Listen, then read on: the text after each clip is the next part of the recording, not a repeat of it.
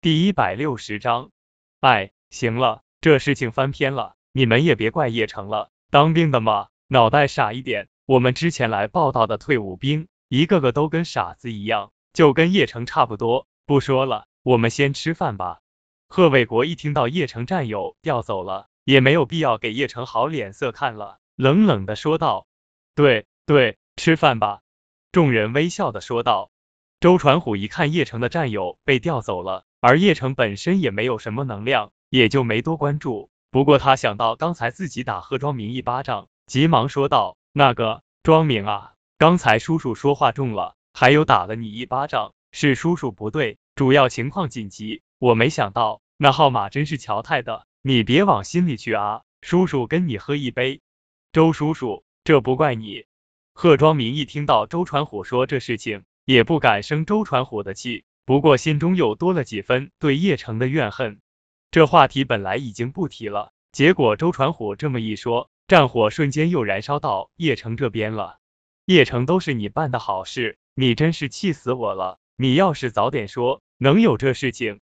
周桂芳不由愤怒的望着叶城，大声的喝道：“就是啊，害得我们都吓得半死。”柳河也气呼呼的说道：“叶城说了，你们都不相信。”柳昭晴立刻就替叶城辩解，之前叶城已经跟众人说了，这东西是乔太送的，而且还拿出号码，可是没有任何人相信叶城，非要打电话过去求证，更何况分明是贺庄明惹的祸，最后却怪到了叶城的头上，这不公平。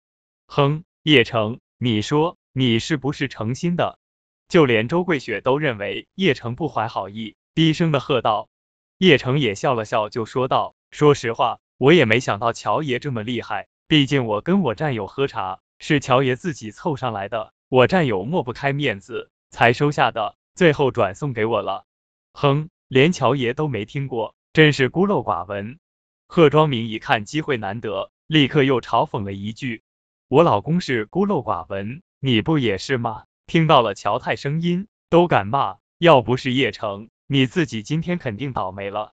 柳昭晴一看贺庄明从进门就针对叶城，而且叶城刚才帮了他，他非但不感激，反而继续出言嘲讽，就贺庄明的人品真是非常垃圾。贺庄明也没有想到自己会引起柳昭晴反感，要知道去年他们见面的时候，柳昭晴对他的影响还不错。好了，大家也别抱怨了，事情都过去了。再说了，刚才乔爷这种人，怎么可能跟我们这些小老百姓？牵扯上关系呢？庄明没听出来，那也是正常的。还有别人再怎么厉害，那是别人的事情，自己有实力开公司才是正途啊！贺卫国立刻就给自己的侄子找台阶下，微笑的说道：“对对，我觉得还是要靠自己努力。庄明啊，你也别泄气啊，你不比别人差的。你看看你开公司了，将来必定飞黄腾达。”周桂雪也安慰一声道。这周桂雪跟她丈夫话中的意思很显然了，那就是叶城这次只是是巧合，一个退伍兵而已，能有什么前途？贺庄明一听到周桂雪跟贺卫国的话，优越感又上来了，毕竟他比叶城优秀太多了。他贺庄明是开公司的，而叶城不过是退伍兵而已，两人就没有可比性。